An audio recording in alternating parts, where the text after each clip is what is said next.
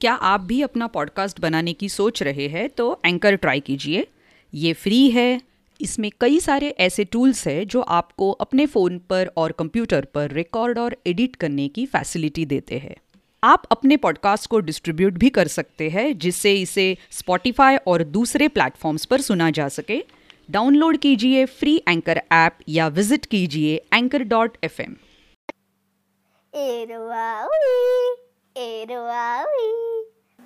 हमारा देश भारत एक गणतंत्र है।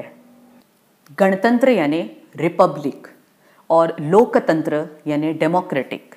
आइए सुनते हैं, भारत एक गणतंत्र क्यों और कैसे है? लेखक है आशीष कुमार त्रिवेदी।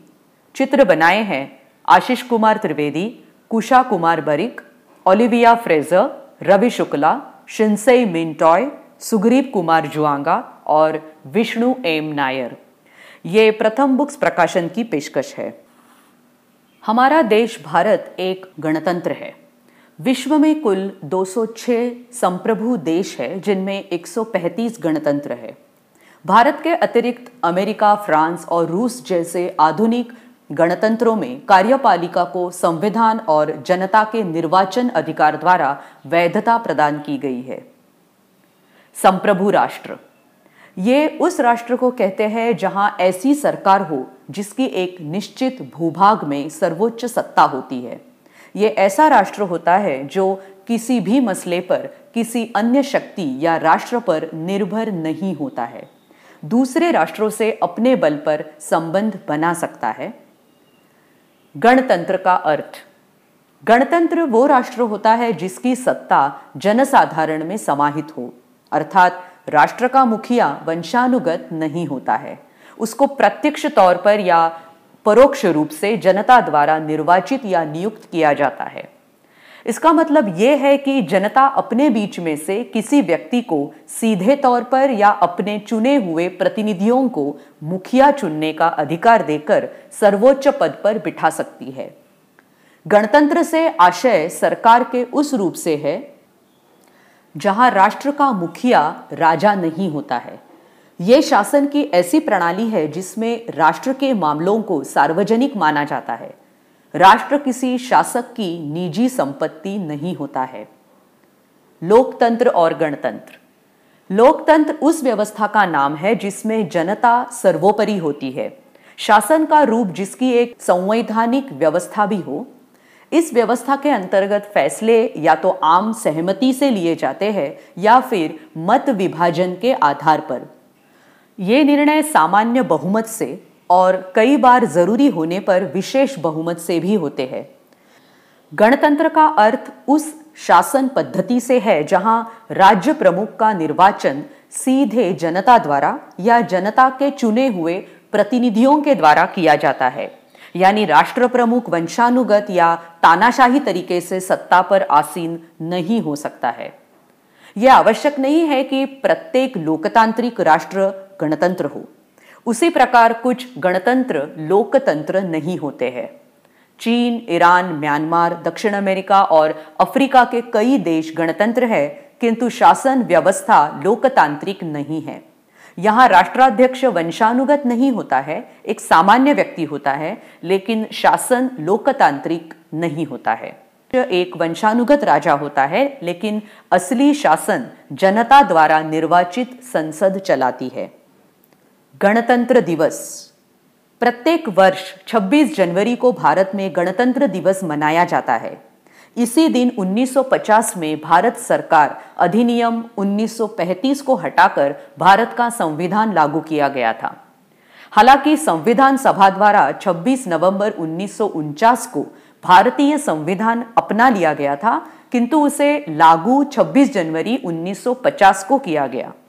26 जनवरी को इसे लागू करने का एक खास कारण था। 1930 में इसी दिन भारतीय राष्ट्रीय कांग्रेस ने लाहौर में भारत का झंडा फहराकर भारत को पूर्ण स्वराज घोषित किया था। तब से लेकर उन्नीस में भारत की आज़ादी तक इस दिन को स्वतंत्रता दिवस के रूप में मनाया जाता रहा। उसके बाद भारत का संविधान इसी दिन लागू हुआ। गणतंत्र दिवस समारोह। भारत में गणतंत्र दिवस बहुत धूमधाम से मनाया जाता है। प्रमुख समारोह भारत की राजधानी दिल्ली में होता है। इसका आरंभ भारत के प्रधानमंत्री, रक्षा मंत्री तथा तीनों सेनाओं के अध्यक्ष द्वारा अमर जवान ज्योति पर शहीदों को श्रद्धांजलि देकर की जाती है। उसके बाद माननीय राष्ट्रपति द्वारा राष्ट्र ध्वज फहराया जाता है। ध्वजारोहण के बाद परंपरागत ढंग से 21 तोपों की सलामी दी जाती है। तत्पश्चात राष्ट्रपति देश के वीर सैनिकों को सर्वोच्च वीरता पुरस्कार अशोक चक्र और परमवीर चक्र प्रदान करते हैं। भारत की सैन्य शक्ति का प्रदर्शन करने के लिए इंडिया गेट से राष्ट्रपति भवन तक भव्य परेड निकाली जाती है। भारत की तीनों सेनाओं जल, थल एवं वायु की रेजिमेंट परेड में हिस्सा लेती है। जो राष्ट्रपति को सलामी देते हैं, जिन्हें तीनों सेनाओं का अध्यक्ष माना जाता है। भारतीय सेना द्वारा प्रयोग किए जाने वाले टैंक वायुयान, अन्य हथियारों और उपकरणों का प्रदर्शन राजपथ पर किया जाता है। हमारे देश की विविध संस्कृतियों को दर्शाने के लिए विभिन्न राज्य व संस्थान अपनी झांकी निकालते हैं। देश के अलग अलग हिस्सों को स्कूलों से आए हुए बच्चे नृत्य और संगीत के मनोरंजक व सांस्कृतिक विरासत को दिखाने वाले कार्यक्रम प्रस्तुत करते हैं। सीमा सुरक्षा बल के सिपाही मोटरसाइकिलों पर रोमांचक करतब दिखाते हुए राजपथ से गुजरते हैं। गणतंत्र दिवस के कार्यक्रम के लिए हर वर्ष एक मुख्य अतिथि को आमंत्रित करने की परंपरा है। कुछ वर्षों को छोड़कर हर वर्ष किसी राष्ट्र के अध्यक्ष या प्रमुख व्यक्ति इस कार्यक्रम में हिस्सा लेते हैं। 1950 में इंडोनेशिया के राष्ट्रपति सुकर्नो को आमंत्रित किया गया था। 2017 में अबू धाबी के crown prince Sheikh Mohammed bin Zayed Al Nahyan पधारे थे। गणतंत्र दिवस समारोह 29 जनवरी को बीटिंग द रिट्रीट के साथ समाप्त होता है। इस कार्यक्रम में थल सेना वायुसेना और नौसेना के बैंड पारंपरिक धुन के साथ मार्च करते हैं। यह समारोह रायसीना हिल्स पर स्थित विजय चौक पर आयोजित होता है। बीटिंग द रिट्रीट गणतंत्र दिवस आयोजनों का आधिकारिक रूप से समापन घोषित करता है। गणतंत्र दिवस समारोह से जुड़ी रोचक बातें। 26 जनवरी 1950 को पहला गणतंत्र दिवस राजपथ की बजाय इरविन स्टेडियम, जो आज का नेशनल स्टेडियम है, वहाँ पे हुआ था। उस समय नेशनल स्टेडियम के चारों तरफ़ चार दीवारी नहीं थी, लिहाजा पृष्ठभूमि में पुराना किला साफ़ दिखता था। 1950 से उन्नीस तक के मध्य गणतंत्र दिवस का समारोह, कभी Irwin stadium Kingsway Lal Qila तो कभी रामलीला मैदान में हुआ। 1955 से ही राजपथ पर नियमित रूप से गणतंत्र दिवस परेड की शुरुआत हुई। तब से आज तक ऐसा ही हो रहा है कि 8 किलोमीटर लंबी परेड की शुरुआत रायसीना हिल से होती है और वो राजपथ इंडिया गेट से गुजरती हुई लाल किला तक जाती है। 1950 में भारत के अंतिम गवर्नर जनरल चक्रवर्ती राजगोपालाचारी ने 26 जनवरी दिन बृहस्पतिवार को सुबह दस बजकर अठारह मिनट पर भारत को संप्रभु लोकतांत्रिक गणराज्य घोषित किया। इसके छह मिनट बाद डॉक्टर राजेंद्र प्रसाद को गणतांत्रिक भारत के पहले राष्ट्रपति के रूप में शपथ दिलाई गई। उस समय गवर्नमेंट हाउस कहलाने वाले मौजूदा राष्ट्रपति भवन के दरबार हॉल में राजेंद्र बाबू के शपथ लेने के बाद दस बजकर तीस मिनट पर तोपों की सलामी दी गई। ये परंपरा सत्तर के दशक तक बनी रही। फिर बाद में 21 तोपों की सलामी दी जाने लगी, जो कि आज तक कायम है। राष्ट्रपति का कारवां दोपहर बाद ढाई बजे गवर्नमेंट हाउस, जिसे आज राष्ट्रपति भवन कहा जाता है, वहाँ से इरविन स्टेडियम, जिसे आज नेशनल स्टेडियम से जाना जाता है, इरविन स्टेडियम के लिए रवाना हुआ, जो कनॉट प्लेस और आसपास के क्षेत्रों का चक्कर लगाते हुए पौने चार बजे सलामी मंच तक पहुँचा। डॉक्टर राजेंद्र प्रसाद 35 साल पुरानी, लेकिन विशेष रूप से सुसज्जित बग्घी में सवार हुए, जिसमें छह बलिष्ठ ऑस्ट्रेलियाई घोड़े जुड़े हुए थे। इरविन स्टेडियम, नेशनल स्टेडियम में हुई मुख्य परेड को देखने के लिए पंद्रह हज़ार लोग मौजूद थे। उन्नीस सौ इक्यावन से गणतंत्र दिवस का समारोह किंग्स वे, जिसे अब राजपथ कहते हैं, उस पर होने लगा, जिससे साधारण नागरिक उसमें बड़ी संख्या में समारोह को देख सके। उस समय जनपद क्विंस वे के नाम से जाना जाता था।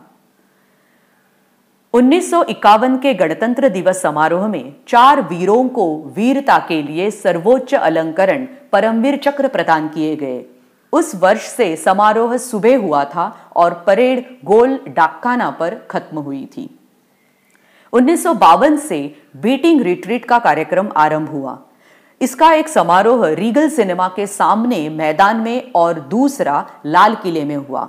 सेना बैंड ने पहली बार महात्मा गांधी के मनपसंद गीत अबाइड वीद मी की धुन बजाई और तभी उसे प्रतिवर्ष ये धुन बजती है। उन्नीस में पहली बार लोक नृत्य और आतिशबाजी को सम्मिलित किया गया। उस समय आतिशबाजी रामलीला मैदान में होती थी।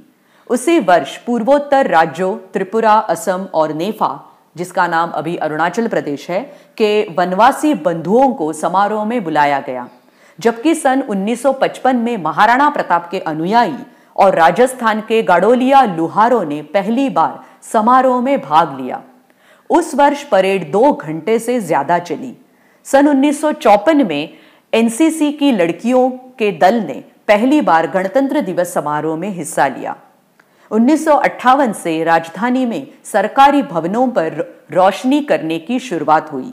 सन उन्नीस सौ उनसठ से गणतंत्र दिवस समारोह में दर्शकों पर वायुसेना के हेलीकॉप्टरों से फूल बरसाने की शुरुआत हुई। 1973 में प्रधानमंत्री इंदिरा गांधी ने पहली बार अमर जवान ज्योति पर सैनिकों को श्रद्धांजलि अर्पित की। भारत का संविधान। भारत का संविधान हमारे देश को एक प्रभुसत्ता संपन्न समाजवादी, धर्मनिरपेक्ष लोकतांत्रिक गणराज्य का दर्जा प्रदान करता है। संविधान के आशय उन मौलिक नियम व सिद्धांतों से है जो कानून के रूप में लागू होते हैं। इन नियमों व सिद्धांतों के द्वारा राष्ट्र का संचालन होता है। भारतीय संविधान हमें कुछ मौलिक अधिकार व कर्तव्य प्रदान करता है। भारत के संविधान का निर्माण। संविधान निर्माण के लिए गठित संविधान सभा ने 9 दिसंबर 1946 को कार्य करना आरंभ किया था। इस सभा में भारत के विभिन्न राज्यों की सभाओं के निर्वाचित सदस्यों के द्वारा चुने गए सदस्य थे। डॉक्टर भीमराव अंबेडकर, जवाहरलाल नेहरू, डॉक्टर राजेंद्र प्रसाद, सरदार वल्लभ भाई पटेल, मौलाना अबुल कलाम आज़ाद आदि इस सभा के प्रमुख सदस्य थे। संविधान निर्माण में कुल 22 समितियाँ बनाई गई थी। इनमें सबसे प्रमुख समिति थी प्रारूप समिति। इस समिति के अध्यक्ष कानून के विशेषज्ञ डॉक्टर भीमराव अंबेडकर थे। इस समिति का कार्य संविधान की रूपरेखा तैयार करना था, अर्थात इसे लिखित रूप में प्रस्तुत करना था। संविधान निर्माण के कार्य के लिए संविधान सभा ने कुल 114 दिन बैठक की। इसकी बैठकों में प्रेस और जनता को भाग लेने की स्वतंत्रता थी। संविधान निर्माण के कार्य में दो वर्ष 11 माह और 18 दिन का समय लगा। 26 नवंबर उन्नीस को संविधान डॉक्टर राजेंद्र प्रसाद, जो कि संविधान सभा के अध्यक्ष थे, उनको सौंप दिया गया। अनेक सुधारों और बदलावों के बाद सभा के 308 सदस्यों ने 24 जनवरी 1950 को संविधान की दो हस्तलिखित प्रतियों पर हस्ताक्षर किए। 26 जनवरी 1950 को भारतीय संविधान को लागू किया गया। भारतीय नागरिकों के मूलभूत कर्तव्य। भारतीय संविधान में नागरिकों के लिए 11 मूलभूत कर्तव्य बताए गए हैं, जो निम्न प्रकार है। प्रत्येक नागरिक का यह कर्तव्य है कि वो संविधान का पालन करे और उसके आदर्शों, संस्थाओं, राष्ट्रध्वज और राष्ट्रगान का आदर करे। उन उच्च आदर्शों की इज़्ज़त करे, व सदा अपने हृदय में संजोए रखे और उनका पालन करे, जिन्होंने हमारे स्वतंत्रता आंदोलन को प्रेरित किया। भारत की प्रभुता, एकता और अखंडता की रक्षा करे और उसे अक्षुण्ण मतलब टूटने ना दे बनाए रखे। देश की रक्षा के लिए तैयार रहे। भारत के सभी लोगों में समरसता और समान भ्रातृत्व की भावना का निर्माण करे सभी को समान समझे तथा अच्छा व्यवहार करे। हमारी सामाजिक संस्कृति की गौरवशाली परंपरा का महत्व समझे और उसको आगे बढ़ाने में मदद करे। प्राकृतिक पर्यावरण की रक्षा और उसका संवर्धन करे मतलब वन एवं वन्य जीवन को बचाने का काम करे। वैज्ञानिक दृष्टिकोण और ज्ञानार्जन की भावना का विकास करे।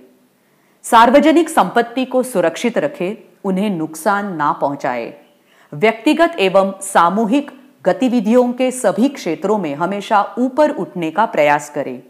माता पिता या संरक्षक 6 से 14 वर्ष के बच्चों को प्राथमिक शिक्षा प्रदान करें। ये संविधान का छियासीवा संशोधन है। भारतीय संविधान में दिए गए कुछ मूलभूत नागरिक अधिकार है, जिन्हें मैं संक्षिप्त रूप में पढ़ना चाहती हूँ।